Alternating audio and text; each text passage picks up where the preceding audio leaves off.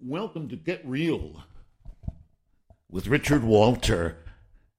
I was talking in my last podcast about a writer. I was saying, don't don't don't be God's gift to writing.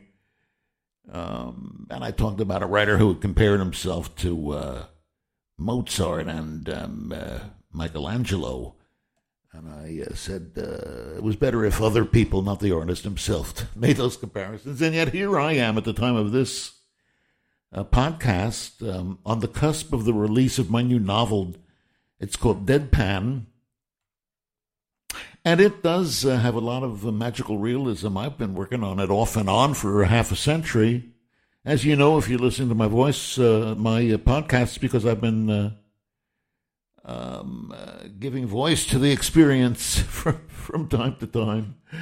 Um, and um, one of the problems I had over the over the years is that there's something happens in it that never is never really paid off. I kind of I've said in the past, if I were on campus, if I were no longer retired, but still an active professor going to campus uh, every week. I would say when it was homage, Deadpan is an homage to uh, Kafka. But since I'm um, uh, done with the academic world, I'll just say I stole it from, from Kafka. What I mean is that in it, uh, uh, somebody wakes up as uh, to discover that he's something that he wasn't previously. Uh, he's just completely transformed into into something else, and it's never really explained how. In Kafka's uh, um, uh, model for what I wrote, which is the, his short story Metamorphosis, uh, I expect many podcast listeners know the uh, the story. The guy wakes up as a beetle or a bug or a, a cockroach, depending on the uh, translation and Kafka never pays it off. And over the years, when I was unable to get it on as a movie, unable to get it published, previously, uh, uh, it seemed like it was sometimes more often than than uh, than than uh, just a very very few times. Um, a question of uh, my failure to pay off that that aspect of the story. Well, how, how does the guy get transformed? And I would always say, well, Kafka, he never paid it off. Uh, but if if somebody were saying that to me, I would be saying to them what I'd said about Michelangelo and uh, and uh, who was it, uh, uh, Mozart. I'd be saying let other people make the confer- the, the comparisons to uh, to Kafka, not you, Richie, not you, the author of this of this book. Anyway, let's go on with other ways to, to, to wreck your career. Um, uh, we were we were we were talking about the ways to wreck your writing career, and uh, let let let's let's continue with with a few more. I I had said to think that you're the greatest genius, you're God's gift to to writing. Um, another way to ruin your your career is to worry that everybody's stealing your stuff. Uh, I once had uh, uh, a student uh, propose that in our classes uh, in the film school in Westwood, uh, all of the writers, uh, the main class that I taught was a writing workshop. It met once a week for three hours. There were eight writers around the table, and everybody was writing a feature length screenplay.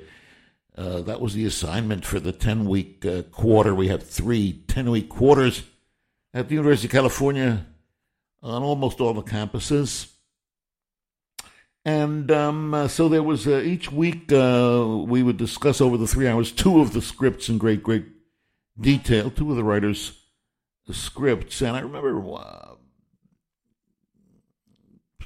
one student um, some years ago demanding uh, that everybody in, in, the in the classes, and it should be routine, sign P.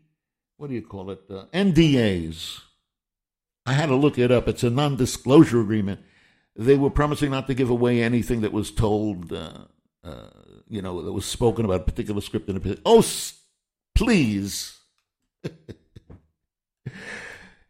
Instead of worrying about people stealing your stuff, worry about creating stuff that is is good enough that somebody might want to want to steal it. Uh, the truth is that you can't uh, protect ideas and you can't therefore steal ideas. Um, it's not ideas but stories uh, where the uh, value uh, resides. You cannot uh, um, win a copyright for an idea, but you can for a, a story. The the one of my major side hustles over the years was as an expert witness, court authorized what expert witness in in uh, intellectual property litigation, uh, usually copyright infringement, and uh, the uh, over evaluation of the idea uh, by naive uh, writers. oh, they saw a movie that had a vaguely similar idea to their own.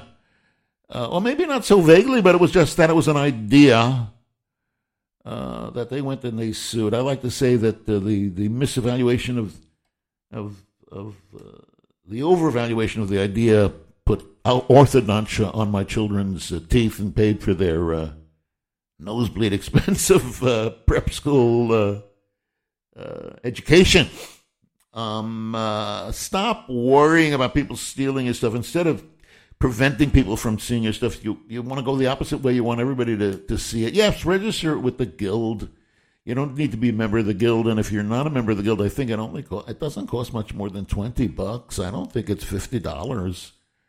Uh, it can be done online. That's all the protection that that you need. Um, don't be protective if if you write on your your your uh, the cover of your script, and I've seen this a lot. The copyright, you they register the copyright with, which is naive. It's it's an amateur thing to do. Uh, it, people don't understand.